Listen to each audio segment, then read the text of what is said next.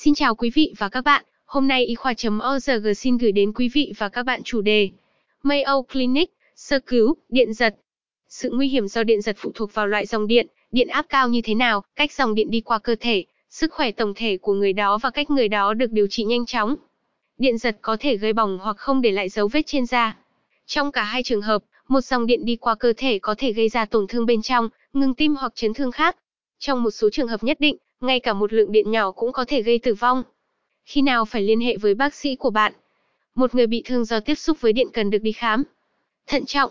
Không chạm vào người bị thương nếu người đó vẫn tiếp xúc với dòng điện. Gọi 115 hoặc số điện thoại khẩn cấp tại địa phương của bạn nếu nguồn gây bỏng là dây điện cao thế hoặc sét. Không đến gần dây điện cao thế cho đến khi tắt nguồn. Đường dây điện trên không thường không được cách điện. Ở cách xa ít nhất 20 feet, khoảng 6 mét xa hơn nếu dây điện đang nhảy và phát ra tia lửa. Không di chuyển người bị chấn thương, do điện trừ khi người đó đang gặp nguy hiểm ngay lập tức. Khi nào cần chăm sóc khẩn cấp? Gọi 115 hoặc số điện thoại khẩn cấp tại địa phương của bạn nếu người bị thương gặp phải vết bỏng nặng, lún lẫn, khó thở, các vấn đề về nhịp tim, loạn nhịp tim, tim ngừng đập, đau cơ, co giật, mất ý thức.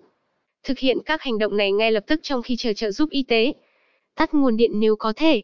Nếu không, hãy di chuyển nguồn ra xa bạn và người đó bằng cách sử dụng một vật khô, không dẫn điện bằng bìa cứng, nhựa hoặc gỗ. Bắt đầu hô hấp nhân tạo nếu người đó không có dấu hiệu tuần hoàn, chẳng hạn như thở, ho hoặc cử động. Cố gắng tránh cho người bị thương bị lạnh. Đắp băng. Che các khu vực bị bỏng bằng băng gạc vô trùng, nếu có, hoặc một miếng vải sạch. Không dùng chăn hoặc khăn tắm vì các sợi vải nhỏ có thể dính vào vết bỏng. Cảm ơn quý vị và các bạn đã quan tâm theo dõi. Hãy bấm nút thích, theo dõi và đăng ký kênh để cập nhật các thông tin y khoa chính xác và mới nhất nhé.